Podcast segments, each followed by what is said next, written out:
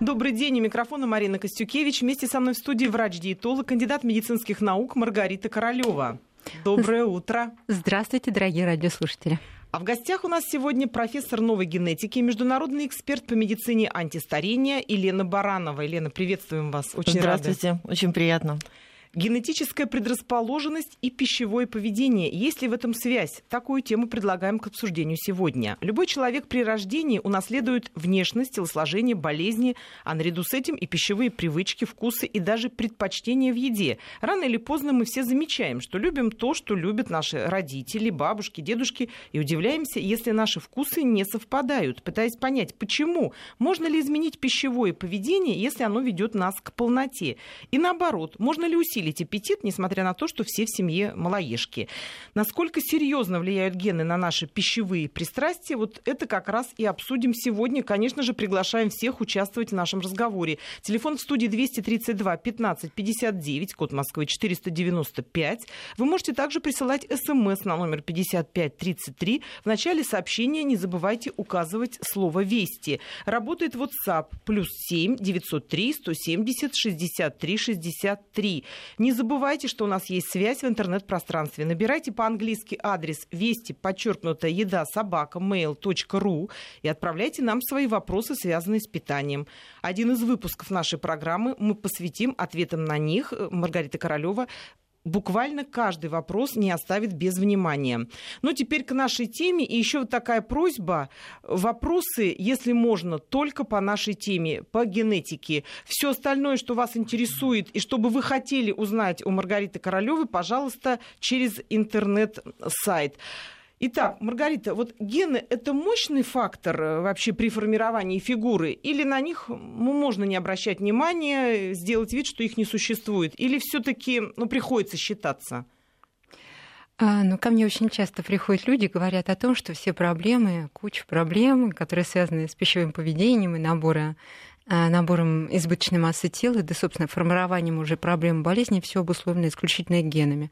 Они обречены то есть считают себя обреченными в связи с этим, и сделать здесь, собственно, ничего нельзя, как говорят они. А, поэтому, а, э, безусловно, с каждым человеком приходится работать и доказывать снова и снова а, убеждая в том, что, собственно, не в генах дело, которые абсолютно есть у каждого. Безусловно, геном человека расшифрован. Это э, очень важно, интересно и дает возможность понять, что мы меняем работу своих генов, меняя, имея вот то пищевое поведение, э, находясь в плену тех э, привычек, э, навыков, сформированных дома, в семье, э, которые и приводят и к нарушению работы генов э, при их взаимодействии с питанием и э, к формированию проблем и болезней. А что касается генов, да, они у нас есть, все они замечательные, работают между собой как в семье взаимодействия, и, как, оказа... А, как оказывается, они реагируют на те факторы, которые извне на них действуют, в том числе и питание. Питание играет самую важную роль в э, работе э, тех генов, которые, которыми мы владеем. То есть, когда приходит к тебе человек, ты учитываешь все-таки его генотип и не говоришь, что неважно, что у вас толстая мама, папа, вы будете сейчас вот худышкой. То есть, все равно приходится с этим считаться. А, ну, толстые мама и папа, вероятно, тоже наели свои килограммы. И собака и... еще бывает толстая. Знаете, папа, мама и собака. Вот это есть такая картина в Батыро, как раз это изображено на э, его знаменитом шедевре. И, собственно, с этой картины я часто начинаю свою лекцию врачам о генетике и геномике. Это гораздо более своевременный термин э, регуляции веса. Хорошо, что Елена, сейчас э, я нашим слушателям поясню, включилась в наш наш разговор прекрасная Елена Баранова, врач, очень мощный врач-генетик, поэтому от нее все советы и какие-то замечания, они в этом смысле будут сегодня дополнять нашей программе Маргариту, потому что эти темы взаимосвязаны. Извините, Лена просто э, пояснила. Спасибо, э, спасибо. Э, и Маргарита мужественно пытается ответить на ваш вопрос, но я хочу внести, так сказать... Корректировки. По, по, нет, посильную отдельную помощь, так как говорит Давайте. она все совершенно правильно, она заключается в следующем, что э, надо уже забыть э, далеко ушедший в прошлое столетие, в прямом смысле этого слова, термин предрасположенности. Уже давным-давно никто его не использует. Все уже знают, что это неправомерно. Конечно, я имею в виду тот узкий круг э, специалистов, особенно генетиков, кто этим э, прицельно занимается. Сейчас мы уже не говорим больше ни о предиктивной медицине, ни о предрасположенности, ни о факторах риска. Уже 10 лет назад это завело геномную медицину в тупик, так как было доказано, что все эти высчеты и просчеты рисков, говоря о мультифакторных полигенных расстройствах, куда относится регуляция веса, неправомерны и имеют огромную погрешность и ошибку или являются крайне маленькими. Поэтому сейчас мы говорим о исключительно интегративной, комплексной оценке взаимодействия генов, о которых упомянула Маргарита, так называемые gene-gene interactions, взаимодействие генов между собой, и прежде всего с внешней средой. Говоря о питании, с питанием. Это имеет особый термин, это называется геномика питания. Я обращаю э, ваше внимание, дорогие радиослушатели, на термин геномика, а не генетика, потому что генетика – это наука о том, как наши гены чувствительны к внешней среде, например, непереносимость лактозы, которую так. многие знают, это генетический фактор, это человек таким То есть родился. Этим нужно считаться это... или можно изменить? Значит, позвольте закончить. Значит, еще раз, непереносимость лактозы – это генетический фактор. История о том, как наши гены чувствительны к, изначально, они такими родились, понимаете? А геномика – это наука о том, как влиять на экспрессию, на работу наших генов, потому что вся история нашей жизни – это история экспрессии, активности наших генов. Соответственно, с помощью питания мы можем на нее влиять. Это именно тем, чем занимается Маргарита. Поэтому мама, папа и собака могут быть толстыми, а ребенок может похудеть. Но здесь, конечно, есть свои нюансы, э, мы можем о них рассказать. Елена, вот сразу о по ходу дела. Вот смотрите, геномика, генетика, прекрасно, что mm. сейчас э, вот это появилось разъяснение, замечательно. Mm. Но люди в большей своей части, они смотрят глазами, что называется, на ситуацию. Вот идет mm. полная мама, рядом идут, ну, как правило, крупные дети, mm-hmm. идут вместе в Макдональдс с мороженым. Это картина массового порядка. И люди уже вырастая знают, ну, что я сделаю? Ну, вот у меня э, папа толстый, мама полная, я буду такой же, мои дети будут такими же. И это, ну, сложно разъяснить человеку, геномика, генетика, они могут в это не вникать. С другой стороны, безусловно, вот подтверждает ваши все доводы. Другой случай, я его тоже несколько раз уже приводила, он наиболее яркий. Вот певица Валерия, ну просто наглядный пример. Мы все видели фотографии и мамы ее, и папы, ну прямо скажем, не худышки. Люди достаточно упитанные, оба родителя, но при этом Валерия придерживаясь правильного питания, вот оно, она адепт здорового питания, она, здоровое она, питание. она йогой занимается, да. она и при этом она худышка просто для ее возраста, это просто вот для всех, для нас пример. Муж ее Иосиф Пригожин, он даже у нас как-то в программе участвовал посредством телефона, все время борется с весом. То есть это тоже доказывает, что что бы они ни ели в семье, то есть смотря кто как ест, смотря кто как за собой следит, и смотря кто как использует свои гены. Это как раз э, да. в вашу пользу разговор. Да, чтобы таких с... примеров немало, Марина, немало uh-huh. таких примеров, когда мама, папа и, и собака большие. И действительно человек берет себя в руки, однажды начинает противостоять uh-huh. тем привычкам привычкам, пристрастиям, которые сформировались уже в семье, э, в плену, от которых ты э, находишься, и тяжело с ними расстаться, но тем не менее меняют свою жизнь, меняют работу своих генов, и уже на предсимптомном этапе э, старается противостоять и противостоит тем проблемам, болезням, которые вся семья уже давно обрела. И позвольте мне подчеркнуть, Марина, следующую вещь, да. потому что вы затронули крайне интересную тему, которая к генетике не имеет отношения. Это вы привели на самом-то деле психогенеалогический яркий пример. Вот это, это интересно, что значит, вы э, поясняете. То, что вот когда человек как бы обречен, как вы сказали, вот папа, мама, там толстая бабушка, дедушка, ну, так с считает, таким же успехом это так может быть мигрень. Считает, с да. таким же успехом у мамы, бабушки, там, у кого-то в семье мигрени, девочка думает, у нее тоже будет. Или, допустим, мама, папа, там, мама, бабушка не вышли замуж, и она не выйдет замуж. Понимаете, вы приводите пример одного и того же алгоритма, в данном случае используя модель регуляции веса. Но на самом-то деле корни этой проблемы лежат в другом. Это алгоритмы поведения, это психогенеалогия. Конкретно ваш пример. Теперь, если мы вернемся к регуляции веса, чтобы дать конкретный совет э, нашим радиослушателям, э, вот как определить, может э, человек, подросток, ребенок потерять вес, скажем, да, э, или там э, э, будут испытывать какие-то дополнительные с этим сложности. Есть один очень важный критерий. Был ли человек при рождении, будучи младенцем и дальше младшего школьного возраста, был он толстым или нет?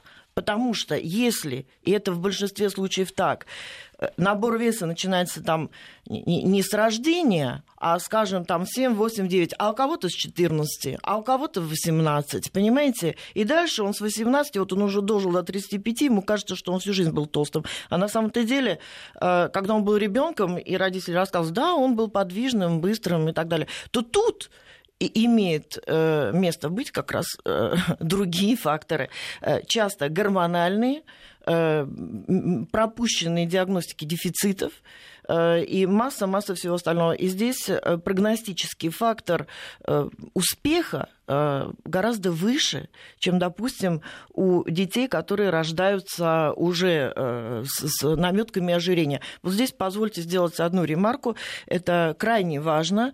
Я надеюсь, информация для нас всех. Дело в том, что уже год назад эм, общество педиатрии Соединенных Штатов забило тревогу и объявило официально во всех своих, э, по всем своим каналам, э, что перестаньте кормить детей э, новорожденных там, в течение первого года молочными смесями на базе коровьего молока. Коров стимулируют гормонально. Опять-таки в этих продуктах полно сахара. И американцы сейчас уже на базе не первого поколения заработали у себя ожирение, диабет первого типа, который обычно генетический. Они заработали его не генетическим путем, они заработали его с помощью этого питания у последующего поколения. Да, не хотелось Поэтому бы нам вот, тут, как э, американцам, вот так разжиреть. Да. Елена, к вам уже вопросы. То есть вы хотите сказать, пишет наша радиослушательница, что широкую тазовую кость, как у моей мамы, я могу уменьшить с помощью правильного питания, и гены тут ни при чем? Вот а, вопрос. Значит, я никогда не знала, что мы должны терять кости при соблюдении веса. Вот это для меня открытие. То есть э, э, кости мы обычно не трогаем, скелет остается на месте. Уходят жировые клетки и э, жировая ткань при регуляции веса. Маргарита, э, вступай в разговор, потому что это явно к тебе. Э, к тебе, наверное, приходят люди, у которых э, в голове мысль о том, что у них очень широкая тазовая кость, а потом оказывается, что они очень узкими стали и удивляются, а куда пропала кость. И таких немало на самом деле, но когда я делаю биоимпедансметрию и показываю наглядно соотношение костей и других мягких, в том числе и жировой ткани по отношению к всему остальному, они понимают, что не кости вовсе. И накопилось уже непосильным э, трудом э, благодаря тому, что человек просто чем-то злоупотреблял.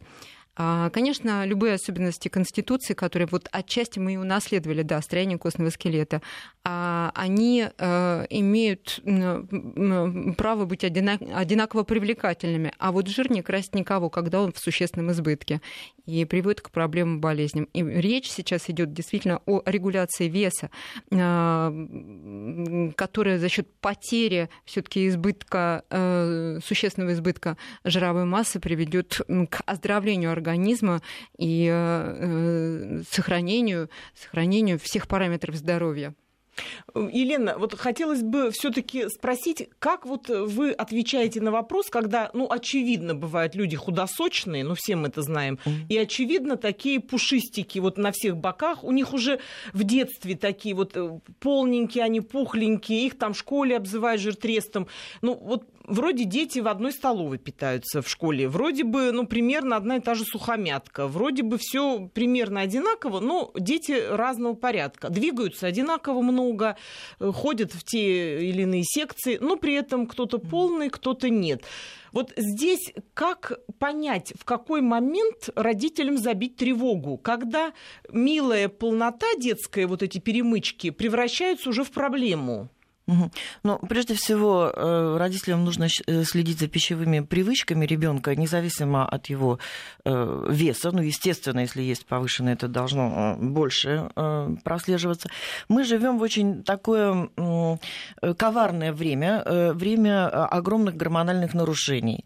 Этим мы обязаны частично, к сожалению, надо, надо признать, научно-техническому прогрессу тоже, использованием гормонов, пестицидов. Пестициды, между прочим, они они имеют эстрогеновую функцию, э, то есть э, женских половых гормонов, то есть они способствуют набору веса. Потрясающе. Э, у то них есть из овощей да. знаменитых то есть мы вот можем Есть получить... даже такое понятие феминизация внешней А-а-а. среды. Феминизация внешней среды за счет того, что пестициды и гербициды, имеющиеся там, обладая эстрогеновой функцией, они будут способствовать набору веса тоже. Понимаете? То есть, то есть вот человек ест овощи и думает, какое счастье, если, я если себя приучил к овощам, сказать, а да. оказалось, он себе ну, гормоны ну, на, При этом здесь вот генетически мы можем отследить, какие люди наиболее чувствительны к этим пестицидам. У нас есть специальные гены, которые отвечают за детокс пестицидов, например. Но говоря о том примере, который привели вы, э, вот один пухленький, а другой худышка, э, и вроде одинаковая нагрузка, здесь, как правило, на 95% э, вступают в действие при одинаковых привычках гормональные факторы. И это не только эстрогения, повышение эстрогена, эстрогенов, но это еще и пропущенные, регулярно пропущенные дефициты щитовидной железы. Так как, внимание, попадание ваших параметров, которые вам протестировали, в статистические интервалы, я подчеркиваю, это не нормы, это статистические интервалы, не является э, критерием здоровья. Э, в медицине здоровья мы ориентируемся на оптимальные нормы. Э, и только к ним мы можем э, как-то э, привязывать результаты и оценивать их.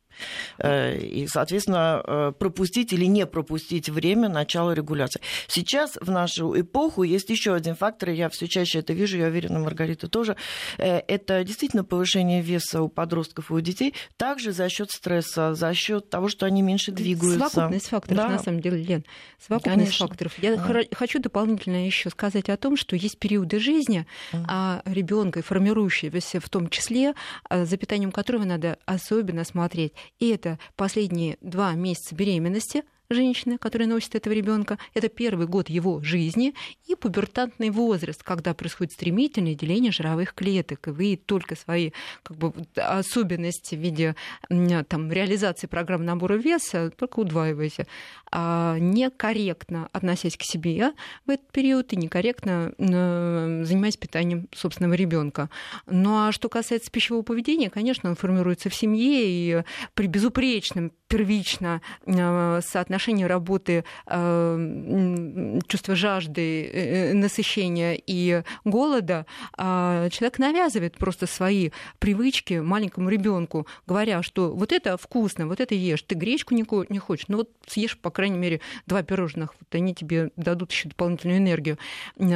Формируется вот это пищевое поведение уже дома. У меня был очень интересный пример, когда пришли два родителя, два худосочных человека и привели своего пупсика 16-летнего, который весил при этом 147 килограммов. Ничего Родители себе. занятые деловые люди, оба в бизнесе, бесконечные командировки. Ребенок рос, собственно, сам себе предоставлен с нянями, есть, которые как стафетные палочки покупал. передавали ребенка от одного к другому. Но даже когда он маленький был, вот родители растрогались, мама расплакалась, сказала, это мы виноваты, что вот он такой вот. В чем вина? Ну вот он такой беспокойный был, мешал строить нам карьеру, поэтому а, бутылочка либо колы без газа, либо сока э, апельсинового э, на эту бутылочку одевалась сосочка, и ребенок хорошо успокаивался еще в люльке, поедая вот такие продукты. Естественно... А они-то думали, что они худые, значит, ему тоже не грозит. И, и ошиблись. у ребенка вот весь букет старческих болезней к этому возрасту. И вот получили, что, собственно, к чему и шли. А, и, конечно, причиной набора веса в детском возрасте являются и те рафинированные продукты, которые несутся в дом. И родители с удовольствием покупают эти продукты и дают своим детям красивые этикетки, ну что, сладкий продукт, разрешенный к употреблению. Почему не kinni такой продукт ребенку. Формируется аномальное пищевое поведение. Естественно, все это вкусное. Родители поддерживают это вкусно дома. И соль, соленые продукты, гиперсоленые продукты, колбасные изделия и прочее. В каком возрасте, младенческом, когда у ребенка еще нет рецепторов, воспринимающих эти продукты питания, да и ферментов, секретов, перерабатывающих э, эти компоненты пищи. Но, тем не менее, э, мы формируем тем самым общий стол, и удобно питаться вот так вот общим столом вместе с ребенком а, и формировать ненужные проблемы и болезни. Если бы каждый родитель имел бы генетический паспорт на ребенка, данный ему при рождении, и понимал, а, что в итоге получит их ребенок, наверное, наверное, они уже призадумались бы и с самых первых дней, наверное, регулировали его пищевое поведение, э, его жизнь, а, давая ему такую вот уже эстафетную палочку здорового принятия жизни и использования ее для работы собственных генов, наверное, проблем было бы меньше. Я думаю, что к этому придем. У нас вот... есть вопрос еще. Видимо, человек э, не с самого начала слушает нашу программу, хотя мы просили по ситуации, по теме говорить. Мы обсуждаем именно генетику и ее влияние на природу человека, на его фигуру. Но вот пишет человек уже три сообщения, не могу проигнорировать э, в отчаянии, что мне 40 лет, чем чем бы ни питался, вес не приходит. Э, при э, росте метр семьдесят один, вес 51 килограмм. И, может быть, мне уже с этим вопросом обратиться к президенту. Ну, то есть человек дошел до отчаяния. Мне кажется, надо обратиться сначала к врачу-диетологу. Мужчина или женщина? Видимо, мужчина. Угу. Судя по всему, по фотографии, по крайней мере, сейчас хотят не, не э, да. То есть, э, видимо, человек уже отчаялся. Ну, президент здесь совершенно ни при чем, тем более, что с нашего президента надо брать как раз пример, пример. как он э, формирует свои, так сказать, привычки правильные. Ну, а к диетологу было бы неплохо. нагрузок в том числе? Видимо, все худые, об этом идет речь, все худые в семье, и он тоже пытается набрать 40 лет, метр семьдесят один, вес 51 килограмм. Но здесь, конечно, надо смотреть это гормональный. Все Знаете, это, все... Если это женщина, это может быть э, и нормой. Э, Анжелина Жули весит при том же росте 45 э, килограмм. Кстати, вот что, Елена, кстати, плохо. Но, про Анжелину Жули хотелось бы поговорить. Да. Сейчас тема да. номер один во всех мировых СМИ. Все за нее переживают. Давайте ответим Давайте. нашему слушателю. Э, вот когда идет такой процесс, о котором он рассказывает, даже не видя его, ну, можно практически предположить, что э, нужно заниматься э, обменом веществ. Это не обязательно генной регуляцией, речь идет о гормональной регуляции. Те мужчины, у меня есть целая группа пациентов, мужчин с заниженным весом, которые очень хотят его набрать, особенно в возрасте там, 40, э, это, как правило, э, изменение обмена тестостерона. Э, ну, есть еще другие, там, кортизола обмен. Низкий кортизол – это всегда очень такое тонкое, прозрачное телосложение. Для этого есть совершенно другие регуляторные механизмы и методы.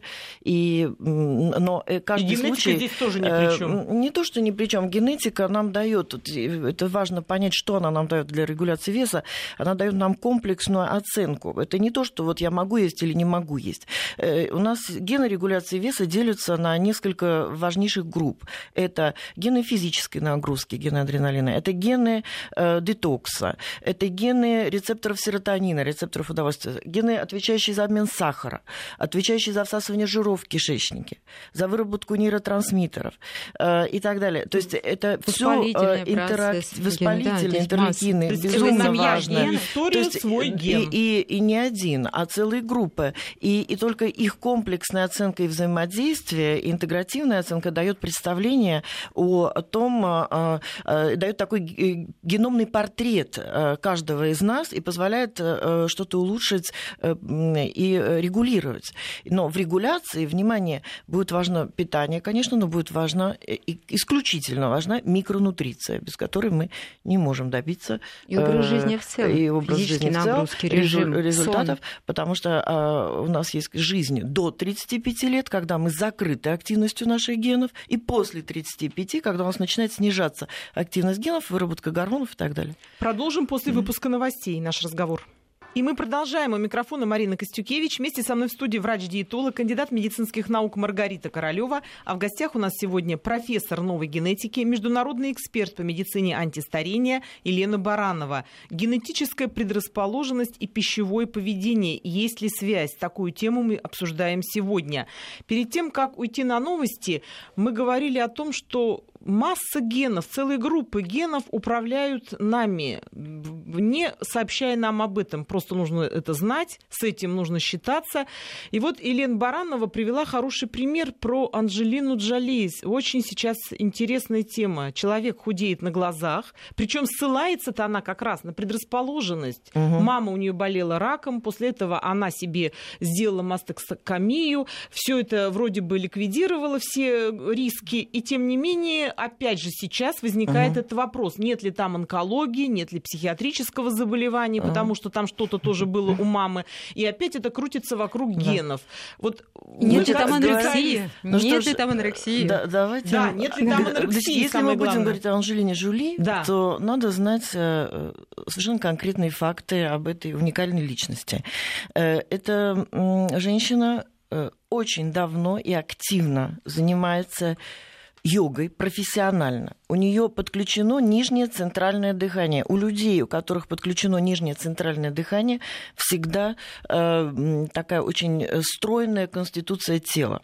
Более того, эти занятия, как правило, э, снижают аппетит, э, или все, что человек ест, это все сжигается. Это раз говоря об Анжелине Джоли. Второе, говоря об Анжелине Джоли, надо знать, что она увлекается аюрведой. Не просто увлекается, а поиском э, сакральных растений, которые человечество утеряло э, во время своего бурного развития. То есть к сакральным э, растениям относится, например, базилик. Это одно из сакральных растений.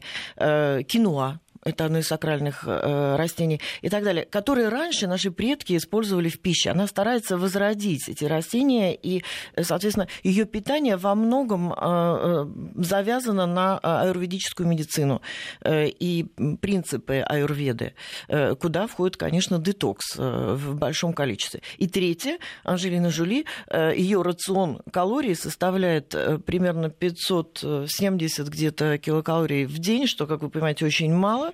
Э, почему? Она ест э, имбирь. Она ест имбирь постоянно. Это одно из сакральных растений, э, активирующих женские энергии. И, как вы понимаете, зная, что Анжелина Жоли долгие годы была и оставалась секс-символом планеты, в общем-то, это не случайное совпадение. Поэтому, понимаете, у каждого человека есть свой выбор, как он хочет жить и строить свою жизнь. Вот она выбрала такой путь. Ну, в Голливуде есть такая поговорка, они говорят, мы никогда не бываем достаточно худыми или достаточно богатыми. Так что э, это Всегда индивидуальный выбор каждого, понимаете? То есть тут, э, ну, конечно, говоря о населении и о примерах, на которые нужно равняться, э, в плане здорового питания это далеко не лучший пример есть, но это ее жизненная позиция, если мы говорим. Вот это хорошо, mm. что разъяснено. Mm. Значит, напомню, телефон в студии 232 15 59, код Москвы 495. Работает также смс-портал номер 5533. В начале сообщения указывайте «Вести» и пишите нам на него. WhatsApp плюс 7 903 170 63 63. Ждем ваших вопросов, включайтесь в разговор. Вот, Маргарита, мне кажется, ты должна сказать здесь свое веское слово. Вот 500 с небольшим калорий. Я вот, честно говоря, просто вот сижу в каком-то непонятном э, вообще с вопросом непонятным. Разве такое возможно для 40-летней женщины ограничить себя вот э, таким количеством калорий? А ведь она является базовой моделью для многих девушек, девочек, женщин 40-летних. Ведь Анжелине Жали пытаются подражать многие. Не, по, не появится ли сейчас вот такое массовое вторжение в магазины вот этого аювердического питания? Не начнут сметаться ли сейчас вот эти все продукты, о которых Елена сказала, в желании подражать и стать такой, как Анжелина Джоли? Ну, мы сейчас говорим только о ее жизненной позиции. Но если мы будем говорить, что это здорово, конечно, подражателей э, среди даже аудитории будет достаточно.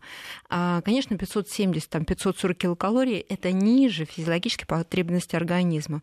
Но это катастрофа на самом деле. Это все таки а, анорексия. И а, в составе такого питания, которое она употребляет, безусловно, не будет достаточного количества тех компонентов, которые будут поддерживать потребности организма и по гормональному фону, поддержанию гормонального статуса и по питательным компонентам, а благодаря которым происходит обновление, репарация организма и его функционирования. Ну, видите, выбор э, личное дело каждого. Она не должна стать для нас, скажем, идеалом как питания, так и, собственно, может быть, формы мы должны э, употреблять такое количество энергии, которое мы растрачиваем для того, чтобы сохранить э, нормальную физическую форму и все-таки вписаться в наш конституционный коридор. Индекс массы тела вот важный критерий, э, на который надо ориентироваться. Соотношение вашего веса к вашему росту. Конституционный коридор, на который ориентируется весь мир и врачи всего мира. И это абсолютно нормально. Именно при нормальном индексе массы тела сохраняется сохраняется работоспособность всех систем и органов, слаженная их работа и э, безупречность здоровья и активное долголетие может быть поддерживаться благодаря вот э, таким параметрам и критериям. Ну, что касается психопатологии, она встречается и встречается не достаточно часто. Люди доводят себя до а, каких-то глянцевых журнальных а, образов, а, но опять-таки выбор личное дело каждого. Я против вот э, такого Слепого скажем, копирования. Копирование, да. Мы и должны сохранить индивидуальность дамы. и здоровье. Вот, главный персонаж угу. нашей жизни не Анжелина Джоли, а мы сами. Это и правда. наше здоровье. Вот это, вот это Кстати, важнее. К части, э, хочу сказать, наших э, всех пользователей интернета, основная масса, 90% подавляющие, пишут именно так, что мы боимся за ее здоровье, она слишком и похудела. Правильно, правильно. И, и знаете, что стоит за этим? Особенно я хочу это э, подчеркнуть для всех милых милых дам, которые стремятся к этому прозрачному образу. Так вот, э, это ранняя менопауза, так как с того момента, э, если человек э, ограничивает себя до такой степени во всем, женщина, особенно такого возраста, уже ближе к 40, она рискует заполучить себе раннюю менопаузу. И о том сейчас, то, что сейчас сказала Маргарита, что все должно быть сбалансировано в гармонии, и надо, чтобы питание было именно здоровым, это является основополагающим моментом. Но не будем забывать о мужчинах. Мужчины, которые слишком себя ограничивают э, в определенных калориях. И главное, не сколько в самих калориях, сколько в качестве пищи, э, в белках э, регулярно, например, вегетарианцы длительные, там, по убеждениям, если они параллельно не используют грамотную профессиональную микронутрицию, они также рискуют получить андропаузу. Так как это они же говорят, Сейчас мало, это все удивляются, думают, что есть только менопауза. Дорогие мужчины, у нас есть еще андропауза, также у нас есть гастропауза, то есть снижение функции э, выработки ферментов э, кишечника, нейропауза, снижение выработки нейротрансмиттеров и так далее, и так далее. И все эти паузы в нашем организме напрямую зависят от качества питания. И регулируется вот только пример им. хочу mm. привести. У меня у подруги большая проблема. У нее сын женат 5 лет, оба вегетарианцы, его молодая mm. жена его на это, то, что mm. называется, подсадила, едят только растительную пищу. 5 лет не может она забеременеть. Ну, и моя подруга говорит, я, видимо, не дождусь никогда внуков, потому что, mm. а очень хочется, а говорит, я не знаю, как с этим быть. Я не могу им втолковать, что на одних вот этих ростках угу. вы ребенка да. не... Хотя они уже оба хотят детей, угу. но не получается. Конечно, Видимо, не получается, да. Вот это, то, это, о чем вы, вы говорите. Но здесь есть компромиссный вариант. Видя много пациентов, э, сказать, я э, консультирую пациентов из многих стран мира, и, например, у индусов вегетарианство это вообще, так сказать, их э, религия в некотором смысле, там большинство стран вегетарианцы. Они просто балансируют свое да. питание, знают, Надо как балансировать. это сделать. И для этого нам нужно функциональное питание, микронутриция. То есть у вегетарианцев в таком случае должно э, использоваться микронутриция профессионально с помощью аминокислот. Это, как правило, э, специальные лечебные гиперпротеиновые коктейли э, без присутствия в них белков коровьего молока лучше. Это может быть на растительных белках. Профессиональное питание для того, чтобы человек мог сохранить свои, так сказать, убеждения, но при этом не приносить вред организму. И передать свои Особенно... гены потомству, а не остаться здоровые без него, гены, да. да. И то же самое это касается и жиров. Дело в том, что здесь э, в клинике мы с Маргаритой Королевой мы уже более 8 лет работаем э, в комплексе над этими темами и программами. То есть без жиров э, нормальная функция организма невозможна. Наши клетки состоят из двух слоев жира, мембраны клеток. Нервная система – это необходимость жирных кислот. Мозг не будет работать без этого. Стероидные гормоны, это значит все половые гормоны, гормоны стресса, антистресса, не будут вырабатываться без жиров. У нас есть гены, которые отвечают за всасывание жиров в кишечнике. Э, с ними надо договориться. И так главное как, умеренность. Э, умеренность. И еще вот Но... говоря... Сейчас я хотела бы с Натальей Николаевной поговорить до ухода на новости. Наталья Николаевна, вы нас слышите? Алло, здравствуйте. А, здравствуйте, доктора. Здравствуйте. Э, будьте добры, ответьте мне, пожалуйста, вот на такой вопрос. У меня папа в 45 лет, эм, значит, у него была онкология. Через два года, в 47 лет, он умер. Вот. А родил меня в 41 год, то есть я поздний ребенок. И у меня с детства больной желудочно-кишечный тракт. Всю жизнь страдаю. А последние 11 лет у меня панкреатит, ну, Наталья Николаевна, мы все. поняли вопрос о генетике. К сожалению, не дослушаем до конца ваш вопрос. Сейчас новости. И мы продолжаем. У микрофона Марина Костюкевич. Вместе со мной в студии врач-диетолог, кандидат медицинских наук Маргарита Королева. А в гостях у нас сегодня профессор новой генетики, международный эксперт по медицине антистарения Елена Баранова. Генетическая предрасположенность и пищевое поведение. Есть ли в этом связь? Вот такую тему мы обсуждаем сегодня. Тема важная. Это свидетельствуют об этом ваши звонки и ваши сообщения. Напомню, телефон в студии 232 15 59, код Москвы 490 95. СМС вы можете присылать на номер 5533. Не забывайте в начале сообщения указывать слово «Вести». WhatsApp также к вашим услугам. Плюс 7 903 170 63 63. Перед тем, как э, прерваться на новости, мы общались с Натальей Николаевной. К сожалению, так получилось, что наш разговор прервался, но она нашим редакторам передала Э, свой, собственно, вопрос. Заходила она с того, что у нее в, так сказать, генетике есть люди, генетической, в ее генетической, так сказать, линии есть люди, у которых была онкология, в частности, ее папа умер от этого заболевания.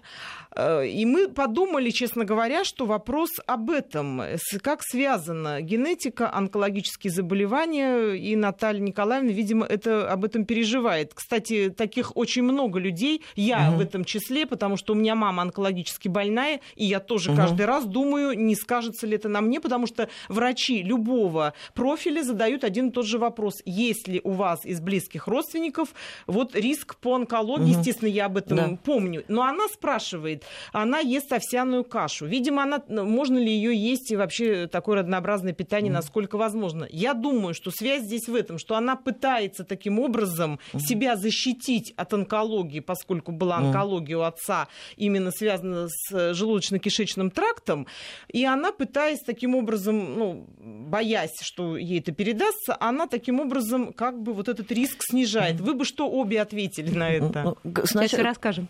Комментарий по генетике. У меня да. есть хорошая новость для вас, Марина, и для наших радиослушателей. Э, так как все онкологические заболевания делятся на наследственные и ненаследственные.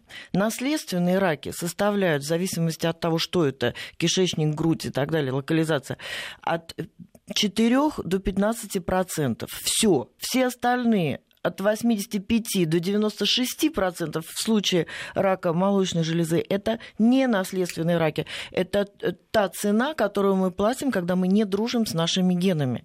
Поэтому э, вопрос насчет каши очень актуален, так как э, человек пытается как-то наладить, естественно, свой обмен веществ. Но эм, еще важное данные. Наследственные раки развиваются, как правило, в возрасте до 40 лет. 98% развиваются в возрасте до 40 лет. Мы упомянули сегодня Анжелину Жили. Она относится к тем несчастным 4% э, э, носителей мутации БРСА-гена рака молочной железы. Ни в коем случае нельзя это э, переносить на вообще все раки молочной железы, 96% которых вызваны совсем другими факторами, а именно внешней средой пищевой и э, гормональной регуляции. Это правда очень хорошая новость. Вот. Действительно, кого-то это, я уверена... Если... И вот тут, понимаете, мы ведем борьбу ободрит. с врачами, читая лекции им уже много лет, э, а, и выгоняя с экзаменов, если они этого не знают, но тем не менее э, опыт показывает, что надо учить пациентов. Если у вас в семье у кого-то есть рак, и этот человек заболел онкологическим заболеванием в 60-70 лет, то никакого отношения к наследственным ракам это не имеет, так как это не попадает совершенно в возрастные рамки и критерии наследственных раков.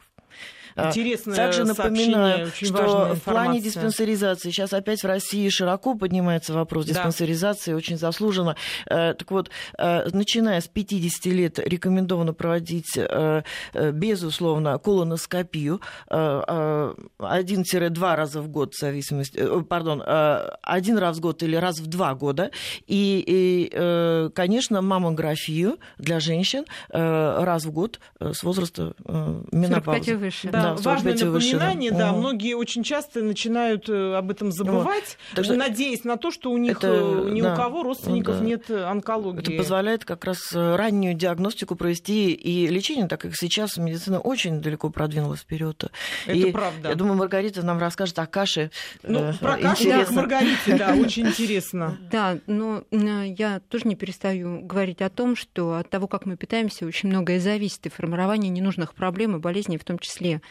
А, действительно, а, питание должно быть исключительно разнообразным. Именно оно дает а, весь тот комплекс питательных компонентов, которые крайне необходимы, которые, многие из которых даже не образуются в организме, то есть незаменимые компоненты, которые поддерживают наши функции, в том числе противостоять выработке и свободных радикалов, разрушающих наши, э, наши клетки и формирующие уже онкологические проблемы в том числе. Именно благодаря разнообразию мы получаем защитные факторы для клеточных мембран, это жировые компоненты пищи, насыщенные, ненасыщенные жирные кислоты. Все питательные компоненты, которые противостоят эм, оксидативному стрессу э, благодаря биотрансформации всех продуктов и других факторов, которые проходят через наш организм. А, именно разнообразие питания э, поддерживает состояние здоровья в целом, противостоит стрессам, противостоит э, процессам проблемам, болезням, накоплению ненужных факторов. А, и пищевым непереносимостям, так как если вы используете один и тот же продукт регулярно, постоянно, с какого-то момента у вас риски развития э, не генетических Э, а иммунных пищевых непереносимостей к этому продукту увеличивается. Учитывая возраст пациентки, э, служ, радиослушательницы, которая нам позвонила, ей 41, если я не ошибаюсь, э, тут надо отметить, что в этом возрасте хорошо уже вводить с утра и белковые завтраки, а не только каши. это надо делать. Вот, потому что белки запускают выработку нейротрансмиттеров утренних и, и синтеза, например, гормонов той же щитовидной железы. То есть без аминокислот с утра нам уже в этом возрасте не обойтись обойтись. То есть яйца это нормально. Яйца хорошо, тирозин, аминокислота в составе, который да. формирует еще и дофамин. Но не каждый а, день. Это поддержание нашей эмоциональной составляющей, чтобы не было потом и импульсивного переедания, и нарастания, формирования, нарастания стрессов и других факторов, которые тоже будут разрушать наш организм. И к вопросу как раз тоже и об овсянке, эм, и о вегетарианстве в целом хочу сказать, что во многих продуктах именно вот при вегетарианском питании, э, в зерновых, например, в бобовых, содержится фитин фитиновая кислота, она имеет структуру, вот похожую на звездочку, э, в составе которой есть сера. Именно фитиновая кислота связывает э, магний, эм, железо и цинк, э, и кальций, и составы продуктов питания, которые будут поступать вместе с этими продуктами. И не случайно у людей, которые живут там, вот в Индии, в Пакистане, они не отличаются крепкими костями и крепкими зубами, потому что не усваиваются вот те необходимые э, компоненты пищи, э, которые э, поддерживают в том числе не только костную ткань, пародонт, но и состояние эмоциональной сферы и оксидативного стресса.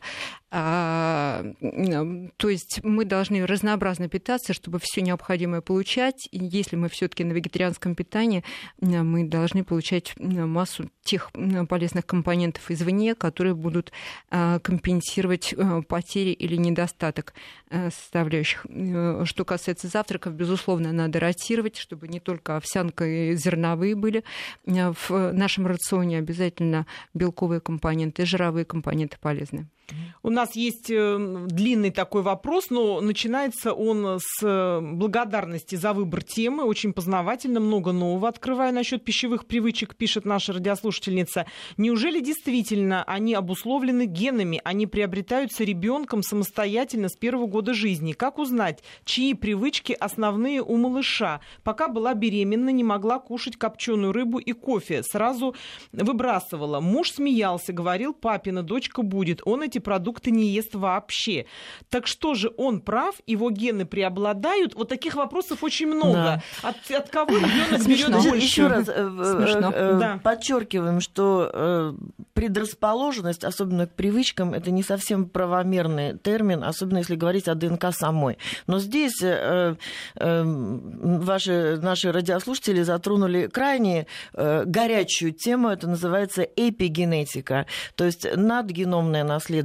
Дело в том, что наследование у нас идет не только с помощью молекулы ДНК, где сидят гены и записаны вот все эти структуры, информация, а, собственно, генетическая, а вот все, что вы говорите, привычки, э, какие-то перенесенные страхи, вирусные заболевания э, и так далее, опыт поколений записан э, в надгеномных структурах, так как ДНК окутана как таким, как шубой, специальной оболочкой белковой, гистоновой, и именно в ней записана информация предыдущих поколений, которая наследуется, это называется э, э, эпигеномное наследование. Эпи это значит над, над структурами ДНК. То, что вы видите, насколько это сложно. То есть ребенок, да, может унаследовать какие-то через, не через ДНК, а через эти надстройки э, определенные привычки. И, и мы прочее. это очень часто Но встречаем. Напоминаем, что характер формируется на 80% личность ребенка в первые 4 года. И все-таки как вы ее сформируете, зависит от вас.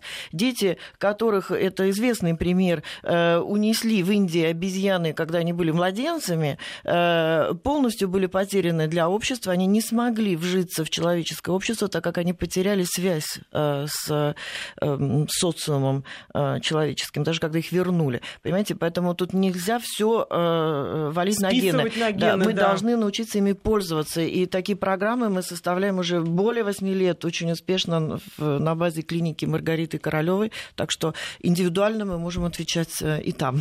Главный пример для собственных детей вы сами. Какое пищевое поведение у вас? убеждения меняют наше сознание. И тем самым можно сформировать безупречное пищевое поведение у ребенка и сделать его здоровым навеки, ну, ну, на, на все времена. Мы надеемся, что сегодняшняя наша тема очень многому вас э, научила, сподвигла к другому э, немножко подходу к своему, к своему питанию. До свидания, до новых встреч.